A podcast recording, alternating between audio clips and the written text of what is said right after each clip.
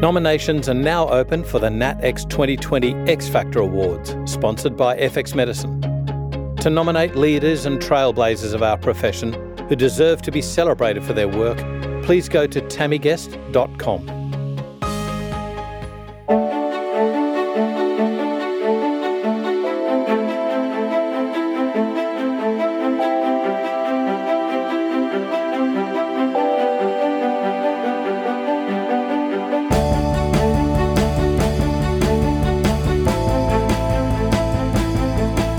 This is FX Medicine.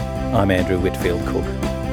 Joining us on the line again today is Rebecca Hughes, a naturopath and herbalist who's been involved in the natural health profession for over 15 years since completing a Bachelor of Naturopathy in 2003 at Southern Cross Uni. In addition to private practice, Rebecca has previously acted as a regulator of complementary medicines at the Therapeutic Goods Administration and helped develop a clinical practice guideline for the National Health and Medical Research Council. Rebecca has also lectured, conducted research, and has been a peer reviewer for naturopathic academic texts and authored chapters for Braun and Cohen's Herbs and Natural Supplements, an evidence-based guide. Welcome back to FX Medicine. Rebecca, how are you going? Thank you. I'm really well. Thanks for inviting me back again. Look, it's our pleasure. Now, we're going to be talking about a really confounding condition today for many clinicians. That, that's atopic dermatitis. How did you get involved in treating this majorly in your clinic? So I, am sometimes I'll call it also atopic dermatitis, and sometimes I'll simply call it eczema, just for ease of discussion. Yeah. um, because Australians will shorten things. yeah. And it's kind of what people are familiar with. You know, it's it's mostly in the it's mostly called eczema by patients and and I guess I started treating a lot of it because I treat a lot of children and the incidence of eczema is much much higher in children. You know, it's uh, I mean depending on which reviews you read and which countries, you know, but it's up to sort of 20% now of of children experience eczema at some point in their development. So because I was treating lots of children, I ended up treating lots of eczema. Um, yeah, that's how. Now, you said now here, and this is something that concerns me with allergies and atopy. Is the incidence and the prevalence increasing?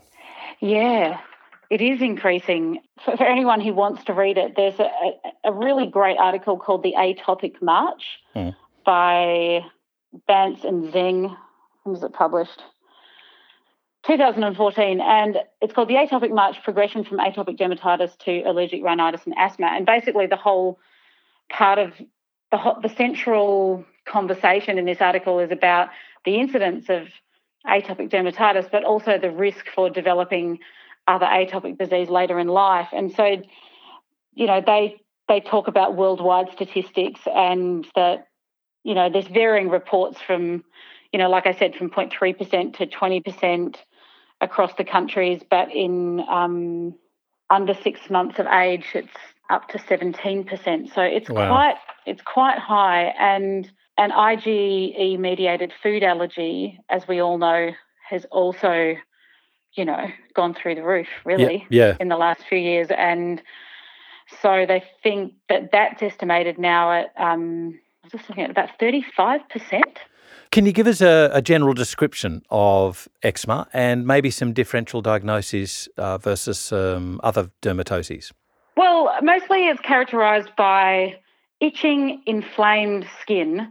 Now, there are different types of eczema because there's one very specific and distinct type is discoid eczema, mm. where they they look like little, like the size of a coin, and they're much more discrete over the different parts of the body. But typically, I would say it's a rash, it's red, it's um, raised, not necessarily scaling like psoriasis, and not a not a wheal like urticaria, but a rough um, a rough red rash that's usually not well circumscribed.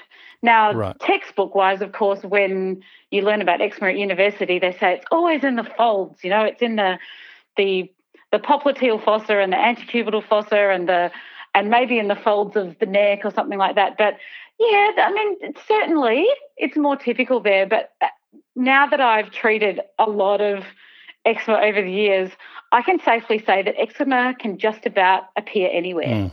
And typically on infants, actually, it's on their face. Right. It's on their cheeks. Yeah. It's not, you know, often, parents often notice it first on their face versus um, on parts of their body. So I don't think, you know, how we learned about eczema at university is necessarily how it, you know, always shows up. Um, but and some people um, have more broken skin, so the eczema will be um, weeping. Yep. And then some people actually experience, and this would be very painful, is splitting of the eczema. They've got the, the character of their splits more than, and it still weeps, but it's sort of, yeah, these deep weeping from a cut. Yeah, yeah, yeah. So that's what it looks like. Yeah, so it's almost like it's trying to heal but splitting open, and the the mm. the memory for me, and not I don't have eczema, um, but the memory for me is like when you cut your when you smile and you you might have dry lips and you crack a, a lip, you know, and it mm. just hurts. So if you can imagine that, you know, in several places on your body, and just this continual crack and heal, crack and heal, it's really really uncomfortable for these patients. Yeah, absolutely, and and also the constant irritation of itch yeah. Because certainly anyone who has eczema knows what feeling incredibly itchy feels like. And if you've ever been incredibly itchy, even from something else, like if you, I don't know, went traveling or went camping and got, you know, more than 10 mosquito bites, you'll know what being incredibly itchy feels like. Oh, but yeah. imagine feeling like that all the time, yeah. all day, all night, whilst you sleep, scratching at yourself. Yeah. I think it's entirely underestimated, actually, the, the impact that that has on people's mood. There's, I mean, there's been incidences of suicide from itch. I don't know about from eczema, but from um, oh, dermatitis herpetiformis. Th- herpetiformis. Thank you. Mm. There's been cases of suicide from that. I mean, yeah. I, I, you know, if you just don't dry yourself properly and you have an itchy skin after getting out of the shower or something or being at the beach, it's just you have to find a pole. um, and, and, and we laugh at it because we can get relief, but imagine not being able to get relief. You know, exactly. ever. It, it drive people insane. And I, I notice this particularly because I, I, because I see a lot of young patients, and the the the parent will report the rash, and then the next thing they will say is, "She or he is unbearable. they are so their Angry. behavior is so bad. Yeah. They won't sleep. All these tantrums. And I think, well, I, I'd be like that too if I itched all the time. I'd, I'd, have massive tantrums if, I, if I was constantly itchy. I mean, this must be so frustrating for patients who are undergoing their current medical therapy. So let's talk about that. What are the current medical therapies and how effective do you find them? Indeed, what stories do your patients report? Well, the medical therapy probably up until recently has been pretty limited. Um, primarily, most of my patients say exactly the same thing, which is my child got the rash or I got the rash, so I went to the pharmacist and I got some over the counter cortisone cream. And that didn't work. So I went to see my doctor who prescribed a higher percentage cortisone cream. And that worked for a, little, for a short time, but then it came back. So then my doctor referred me to a dermatologist who prescribed an even higher percentage cortisone cream.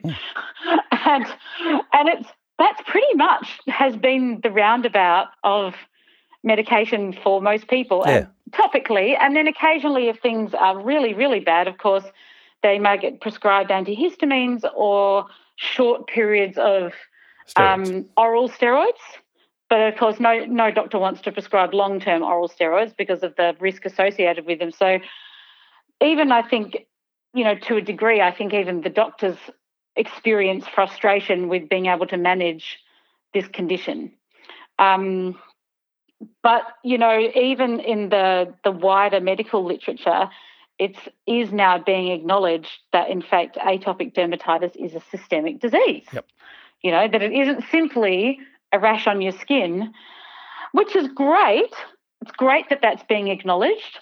What the, the part that I suppose frightens me a little bit, though, then is the new class of medications that are being prescribed, which are um, immune suppressants or immune modulators. Yeah. You know, so, so this includes the monoclonal antibodies, yeah? Yeah, yeah, and yeah, cyclosporin and things like that. So that's the, that's the new line of treatment. And I even saw it. I've, I've seen one child also who's been prescribed that by um, a specialist, and and that that concerns me because there are some some pretty decent um, long, not so much immediate side effects associated with those medications, although of course there are. You know, if you're messing around with your your immune response, but there's the long term effects of them that concern me as well. Okay, so when do you typically see a patient in your clinic along their journey? I'd say more often than not, I typically see them once they've been down that pathway that I described of pharmacist, general practitioner, specialist, and then they they might have experienced periods of relief, but th- that are not long lasting, and so then they come to see me because they feel like that they're not really given, I suppose, any real answers as to why this keeps occurring and and what they want to be is empowered. Yep. Like they want to know why this is happening and what they can personally do about it besides applying a cream that may or may not work. So do you find though that these patients have been given remedial advice like for instance cold showers, whether it be coal tar or oatmeal, you know, shower gels and baths and, and things like emollients and Uh, clothing. Sometimes. Yeah. Not all the time. I mean, sometimes they're told, yeah, about different, um, well, usually more from pharmacists about topical, additional topical washes and emollients and creams that they could use Mhm. to help relieve symptoms.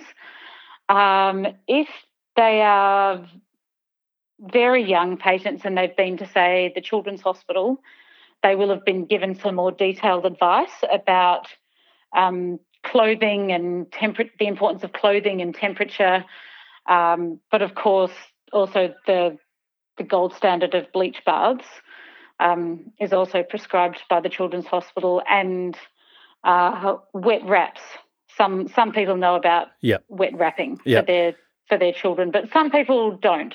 No, I'd say m- most people don't. It's usually only if they've been if they've if they've gone as far as um, specialised childhood care that they know about those types of interventions for their for their kids.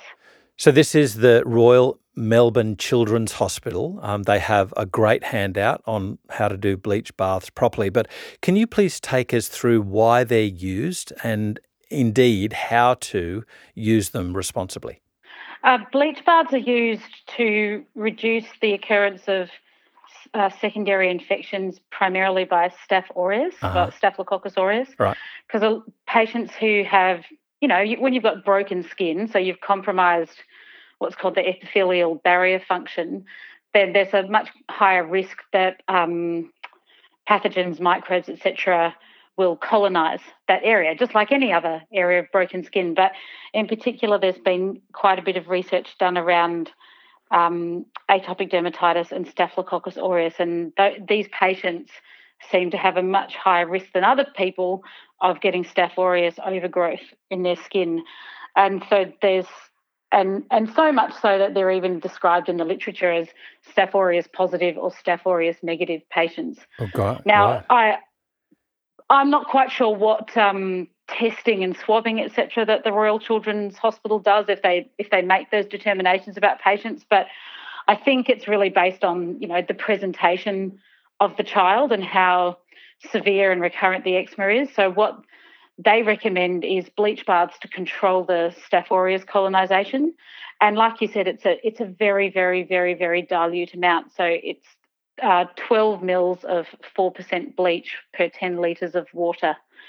So that's 0.012%. So, and, and you have to measure it. Like you have to Oh, measure the water and you have to measure the bleach. You can't guesstimate what that's going to be. And also, if you think about bleach being a volatile substance, you would have to put that in fairly lukewarm water, Yes. not hot water as well, because otherwise then you'll start to burn the eyes and the mucous membranes potentially by with vapor. Yeah, and it makes sense from a temperature point of view anyway. Uh, You know, um, Yes. cooler water is going to be more soothing to the skin than warm. Exactly. Hmm.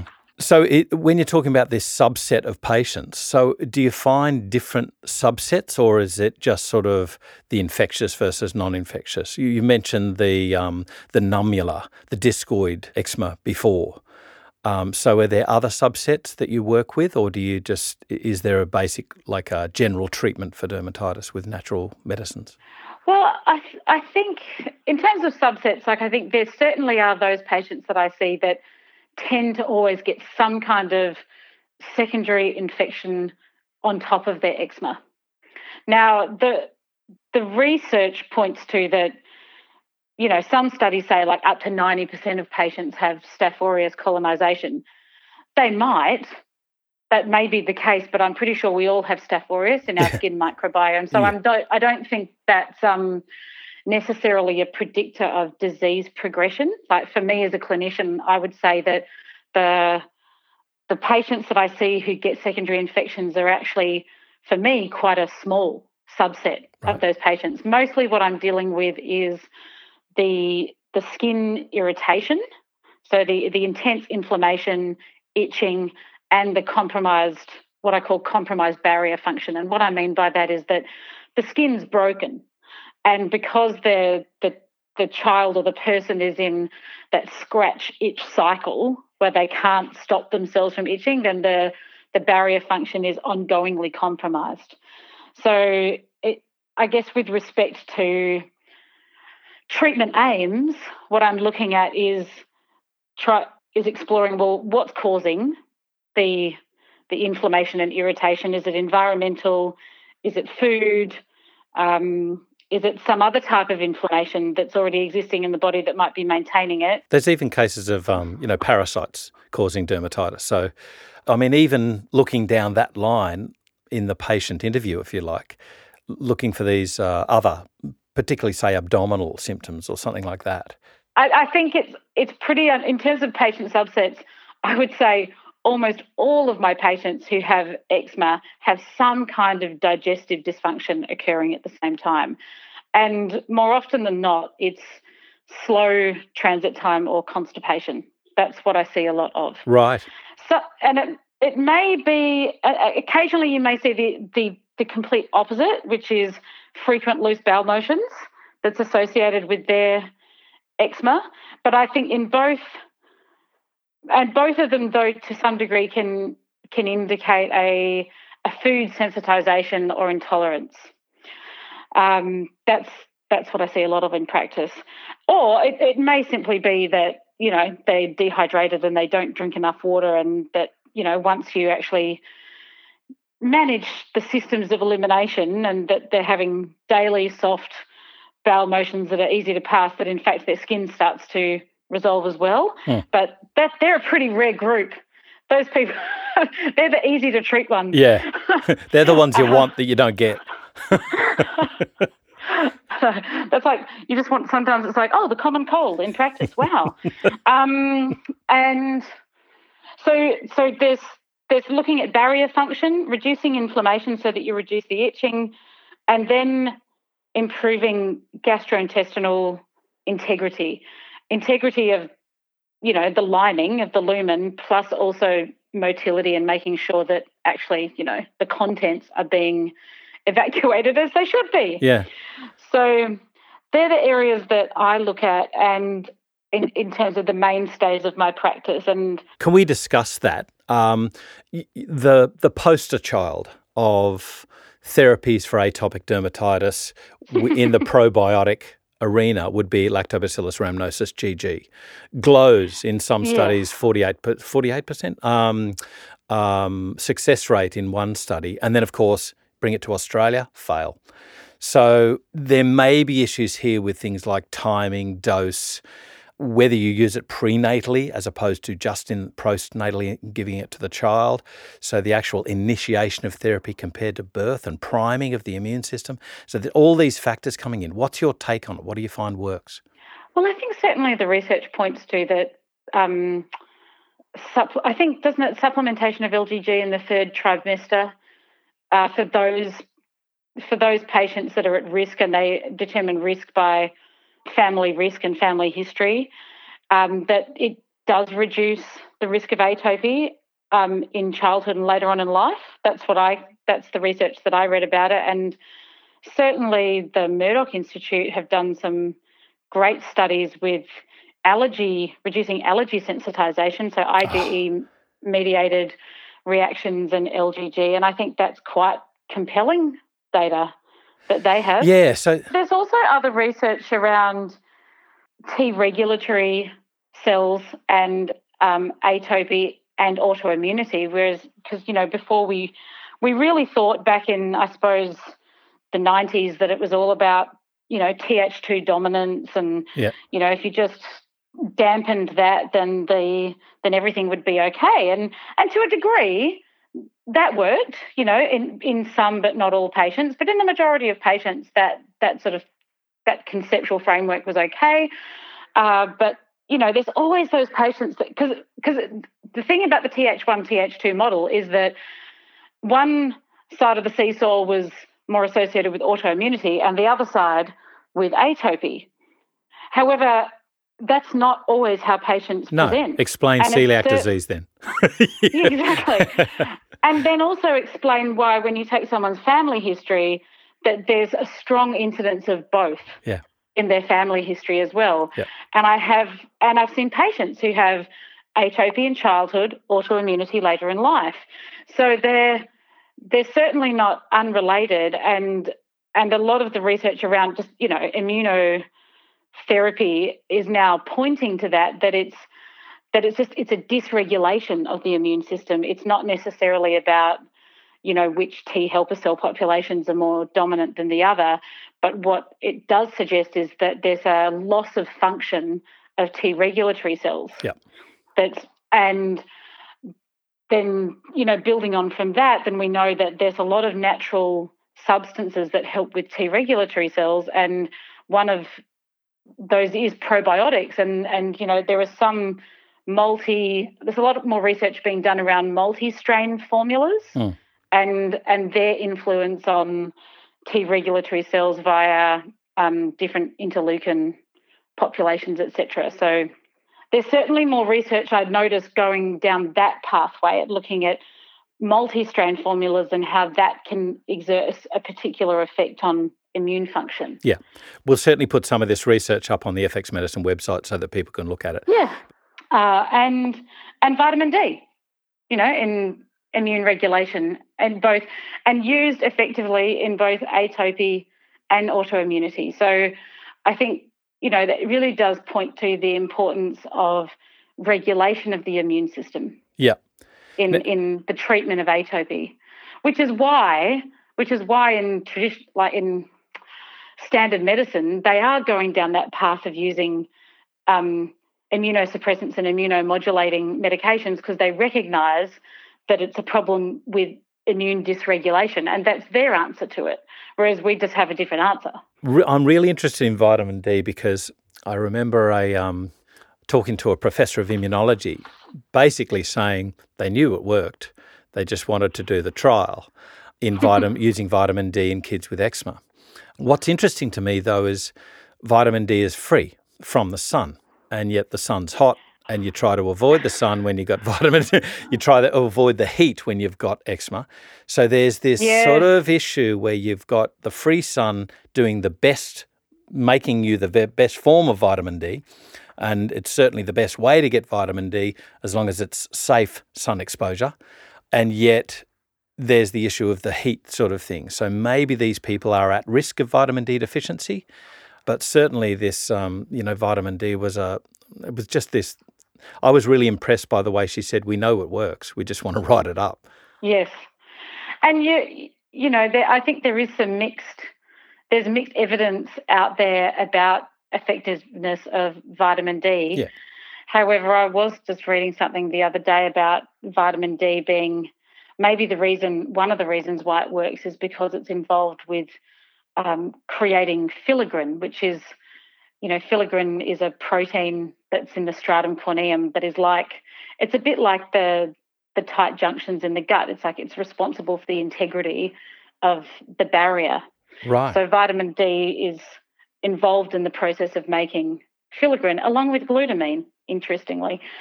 Um, so maybe it's not just immune modulation with vitamin D. Maybe it actually is involved with the the physical process of of repairing the skin. Ah, cool.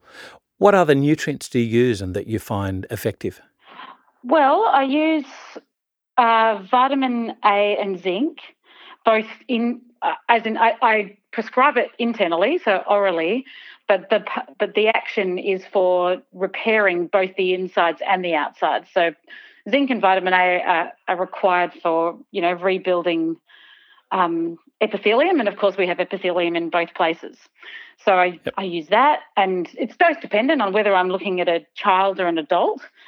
And um, in terms of in, again treating gut integrity, I do prescribe glutamine as well, and um, what else? Oh, and I forgot to mention, I suppose, prebiotics. So if there is constipation, oh, yes. I certainly am using, you know, I might be using gum arabic or PHGG or simply, you know, certainly there are prebiotic foods, but if, if there really is a problem with um, with constipation, you do need to address it fairly quickly because things aren't going to improve if the patient's constipated. So there's also um, lactulose I use as a prebiotic because of, you know, it really does build up lactobacilli populations. And um, then there's FOS and GOS as well, like fructooligosaccharides and galacto-oligosaccharides that can all be, they're all various different probiotics that can be, prebiotics, sorry, that can be used for gut health.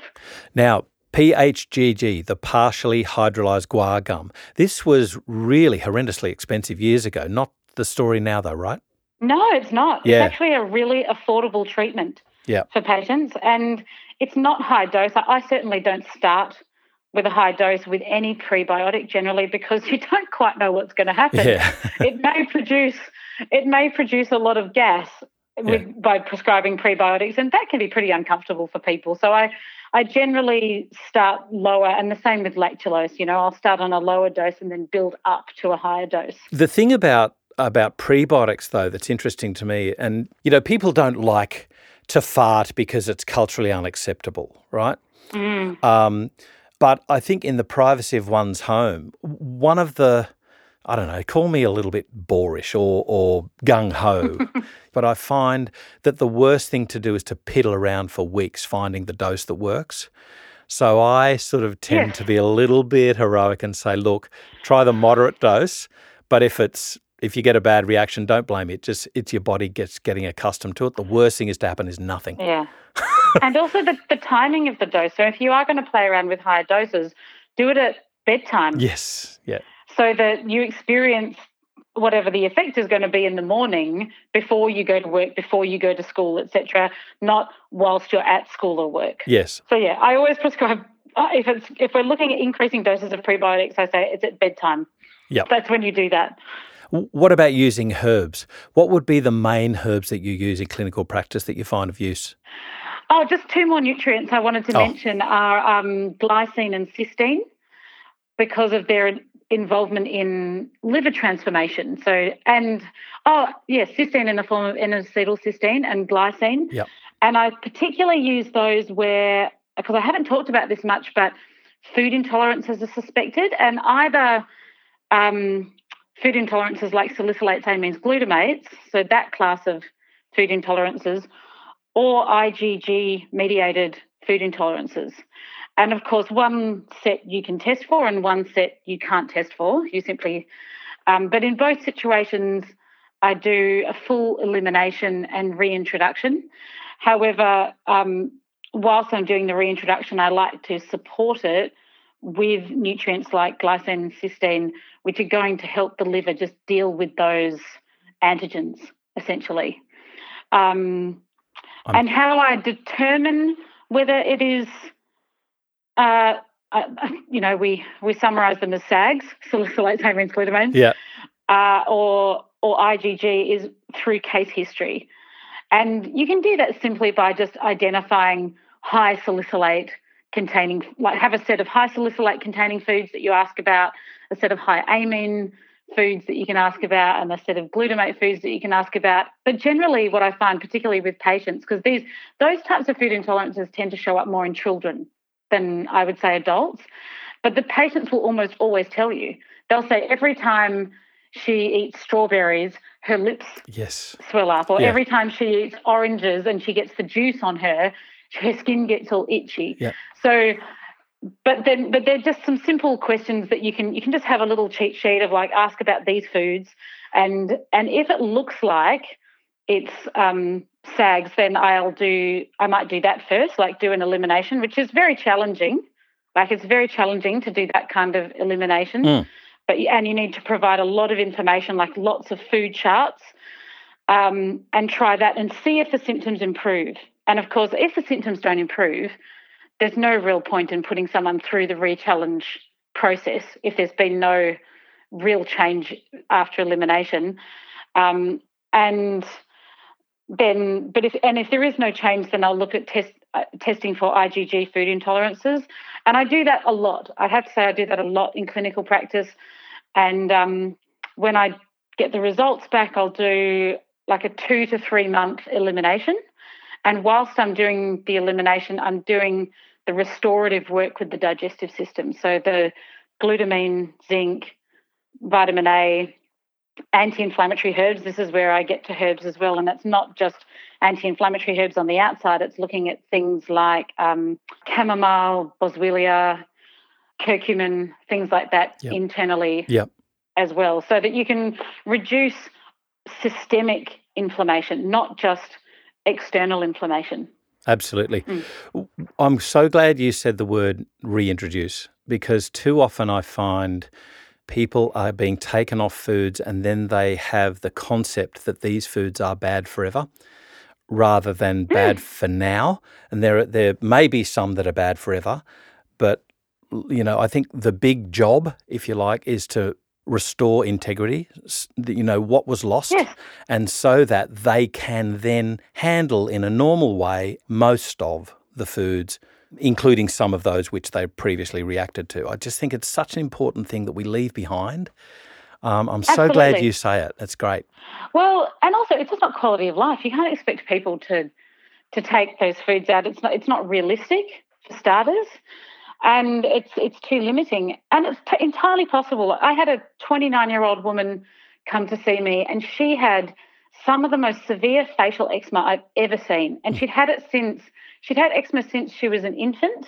It didn't start on her face; it started on her arm, and you could see that really you know, that really leathery patch where the eczema had been there for so long that it had depigmented and Oh, changed the whole architecture of the skin. Yep. And then, um, but the eczema on her face was almost, it almost looked like a mask on one side because it was so severe. And she was really impacted by it. I mean, as you would be, but she's also a speech pathologist. Right. And she would feel compelled to say to her patients, it's okay, I'm not contagious Yeah. Yeah. that's how concerned she was about this and and I thought, wow, like you know, there's some cases that walk through the door and you do wonder, you're like, I'm not sure. Mm. I'm not sure if I can do something about this. And we did food intolerance testing with her. She was intolerant to the the holy trifecta of Yep. eggs, gluten and dairy Yeah. which is difficult for anyone to deal with. But she did a stellar job, really, of, of eliminating those foods. She was a great patient. We did all the right things. And she has successfully reintroduced every single one of those foods, even though she had a very, very like high reaction in the, in the test results. But all of that work that we did, the elimination, the um, restoring of gut integrity, worked a treat. And she has no eczema now. Rebecca, that's incredible. What else do you use in your clinic that works? Oh, well, I haven't talked about homeopathics. I know that that can be a bit controversial, but I do use them in practice and um, I use them more so in children than adults because sometimes treating children can be very challenging. Yep. You know, palatability is a very, very big deal. And certain children will not take anything. And yet you find they respond? I, they do respond. Wow. Yes, they respond very well. Now, also in fish, I, I haven't talked about fish oils, but I think that's kind of I think everybody knows about the benefits of fish oils, but fortunately on the market there are a lot of deodorized and flavored fish oils now. yes. so so I can prescribe fish oils and have them and have them be taken by children. So thank, thank goodness to all those companies that have done that. So they work, and also because now you can also get the same thing with cod liver oil. So cod liver oil is a great way of getting both essential fatty acids and vitamin A Yeah. into children. And um, and you can get zinc in liquid forms.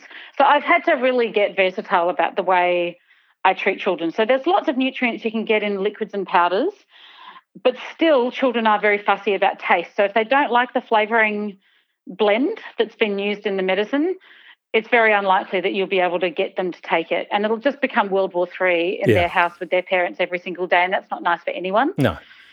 Uh, so homeopathics can be a really great solution to that um, because they don't taste of anything. And I don't. I know traditionally you put um, homeopathics in, you know, a certain percentage of alcohol and then mostly water. In kids, I don't do that. I just put the homeopathic drops into purified water, and that's and I deliver it as drops, and that's all I do. I know it's the smallest amount of alcohol, but I just still don't like. I try not to give alcohol to children. Yeah, sure. And so then I so I'll, I might use symptomatic treatment in lower doses. So with things like um, graphites for for that splitting eczema. Graphites is also particularly great for and specific for eczema on the eyelids and eczema on the fingers. Mm. And then I might use things like Rhus tox just because it's good for that kind of pruritic presentation. Um, and and nettle as well. Um, maybe occasionally I might use apis if it's like if it's really hot and swollen. Um, and in and then I might do more constitutional treatment, which is sort of deeper treatment and and also one of the remedies that's very very very very well indicated for eczema is sulfur. And but sulfur is a very reactive remedy, so sometimes you can give sulfur to a patient and it causes an aggravation, which is never really what eczema patients want to experience is an aggravation of their symptoms. Yeah. So sometimes what we do is we work, I work from very, very low potencies of sulfur and work up to the higher potencies. And that that is something that can actually take several months to accomplish. And it's where you give a, a certain potency until you only see improvement without aggravation. And then you move on to the next potency. But the great thing about the, uh, that particular approach, and I have to acknowledge my colleague Kioni Moore for letting me in on that one, is that you will see, um, you can see resolution by getting to really higher doses of sulfur. Right. You can start to see complete resolution of a very entrenched eczema.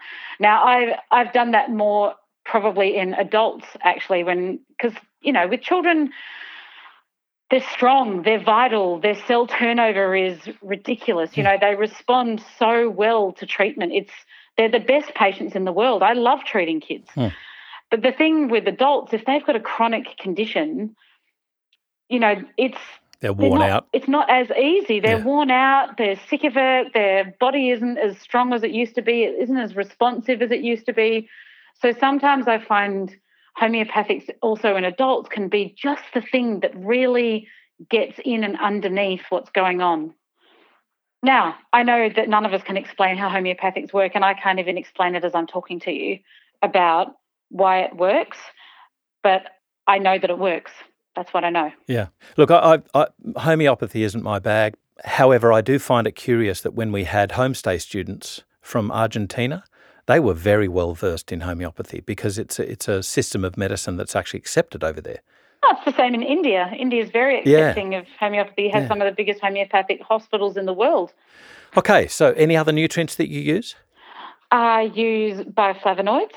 Yep. Uh, they're they're really as well in terms of a preparation type. They're usually in powders, so easy to administer to children, and adults don't mind them either. And they generally taste quite good, and you know they have that brilliant effect on stabilizing mast cells. So you're reducing the amount of histamine that's released into the system. So which is fantastic for breaking that scratch itch cycle, um, and inhibits IgE antibody formation. So quercetin and bioflavonoids, wonderful.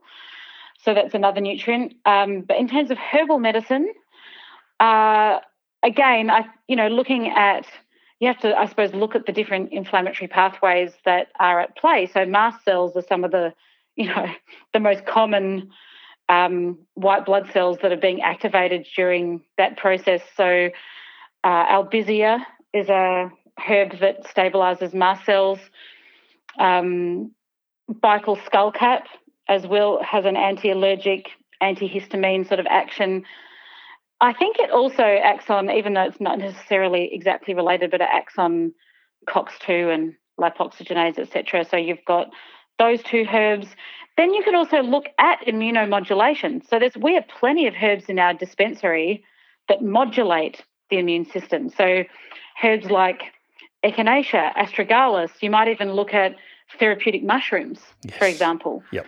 Which so I I think it's when I look at prescribing of herbs, I'm looking at what are the different actions, what are the different, you know, pathways that could be being activated. So looking at, you know, anti things that stabilize mast cells and reduce histamine, that's really looking at a, a symptomatic management, but then also looking at systemic management, so looking at immune modulation as well.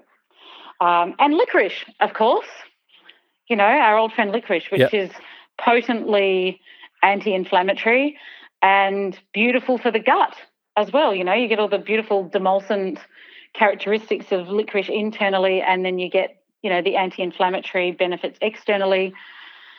Uh, I don't mean applied externally. I mean you get the benefits externally. Uh, and certainly topically, I mean there's a there's a huge raft of herbs in the dispensary from the traditional of Western herbal medicine, like chickweed, calendula, um, even comfrey. You know, once the skin isn't broken anymore, but you want to increase the integrity of the barrier, you could use comfrey externally. Um, some studies have used vitamin D and vitamin E topically mm-hmm. as well with benefit and that that show improvements in the, the scoring around all the symptoms. And um, chamomile. Good old chamomile you can use externally. Yep internally and externally um, because of the beautiful essential oil content of it. Now, do you, do you use the actual concentrated essential oils and maybe mix that up into a cream, or do you tend to use the fluid extract and mix that into a cream? Uh, I tend to use the fluid extract because it's what's here in my dispensary. Gotcha. Uh, but I would, I have recommended to patients to get some chamomile oil and use it at home as well. Like they can mix it into a carrier oil, for example. Like you could you could mix it into uh, sunflower seed oil, or maybe you want to use coconut oil, or even jojoba oil. Whilst jojoba oil is quite expensive, it's also they say that the profile of it is the most similar to human sebum. So it's it's why it's used, I think, in a lot of beauty products, but you could use jojoba oil as well. Yep. So they're just some of the things that yeah that I use topically, and then you might want to look at if you're concerned about Staph aureus infections or any kind of secondary infection, looking at things that can interrupt that as well. So, um, in fact, what we use a lot of in this clinic is Manuka honey. Now, there's a treatment that's underutilized, certainly in infections. Yeah, and it's beautiful because you can also combine it with wet wraps. Mm. So you can put the Manuka honey on, then put the the dampened cloth, then put the dry dressing and the dry clothes over that. So you're getting the antimicrobial action plus the repair of the and the protection of the epithelial barrier. Do you use just Manuka honey, as in just the normal eating one, or do you use the um, the UMF types, the unique Manuka factor? We use a therapeutic one that's you know that's sterile and you know yeah those things.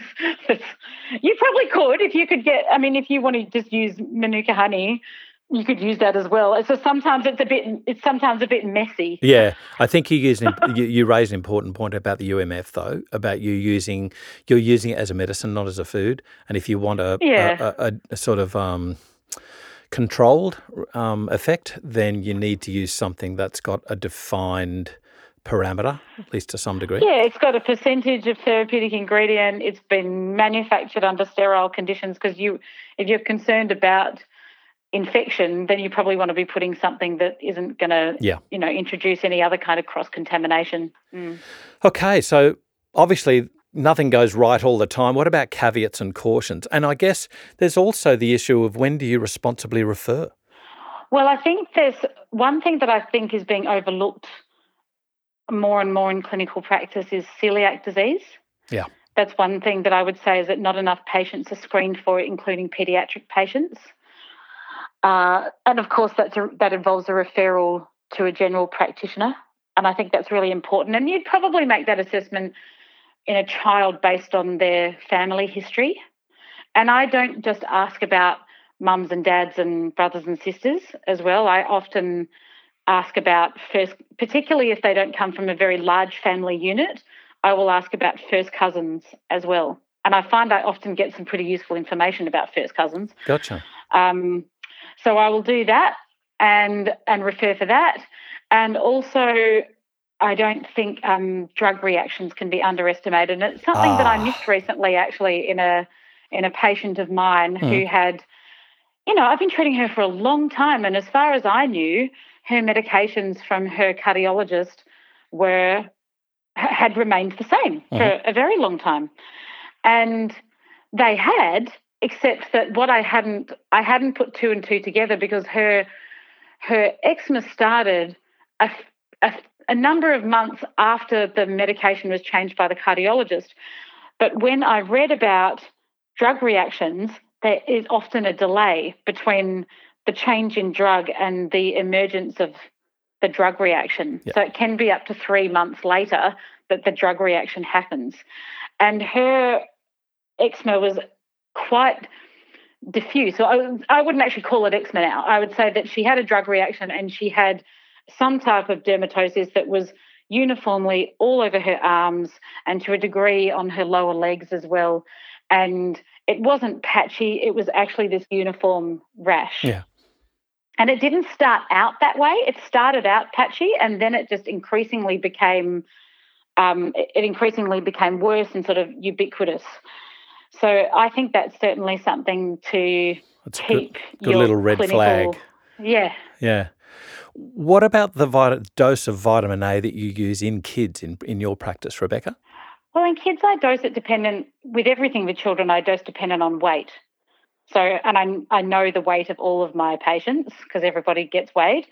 Uh, and so with children, all nutrient dosing is, is, is weight dependent. So I guess in adults, for example, I will prescribe up to 10,000 unit IU of vitamin D, IU of vitamin A per day um, for the short term. And so I can dose down from there depending on weight. But probably in children, the about the average might be 3,000 international units per day. And that will probably be limited to a couple of months like that type of dosing because it's all aimed at skin and gut repair and I don't really need to use it after that. Gotcha. Like once I've done the restoration, that's it. Was that 3,000 IU or retinol equivalent? IU. IU. So that's um, 750 retinol equivalent, is that right? Something uh, like that? I think it's 900 micrograms of retinol equivalent. 900. Gotcha. Okay, great. Yeah. Yeah. So I think that's a that's a, a pertinent thing to say. Um, there's some a lot of paranoia about vitamin D, vitamin A, which it's really yeah. taken out of context. There is quite a lot of research on toxicity, and we'll put these papers up on the fxmedicine.com.au website so that practitioners can learn from them and have the truth behind vitamin A in kids, in adults, and indeed in pregnancy. I'll put them all up there. Exactly. I mean, as you can imagine, I treat primarily skin conditions, so I use a lot of vitamin A mm. in practice. And having used it now for years in practice, I don't, I don't have those kinds of concerns. And that speaks volumes for the for your experience that you've that you've um, accumulated over years of treating patients. Rebecca, thank you so much for taking us through these relevant aspects of responsible care for dermatitis in both adults and kids, which I think is really important. And I mean that word care. Obviously, they've found a great advocate for their health by finding you. Thanks so much for joining us on FX Medicine. You're welcome. Thank you. This is FX Medicine. I'm Andrew Whitfield Cook. All of us here at FX Medicine are excited to share with you our fantastic infographics. They're now available to purchase in high quality poster and digital formats. To celebrate, we're running a giveaway competition where five lucky winners will win an A2 infographic of their choice. Head over to our Instagram page at FX Medicine, where you'll find all the details on how to enter. Submissions end on Friday, the 25th of October at 12 pm Australian Eastern Daylight Time. Terms and conditions apply.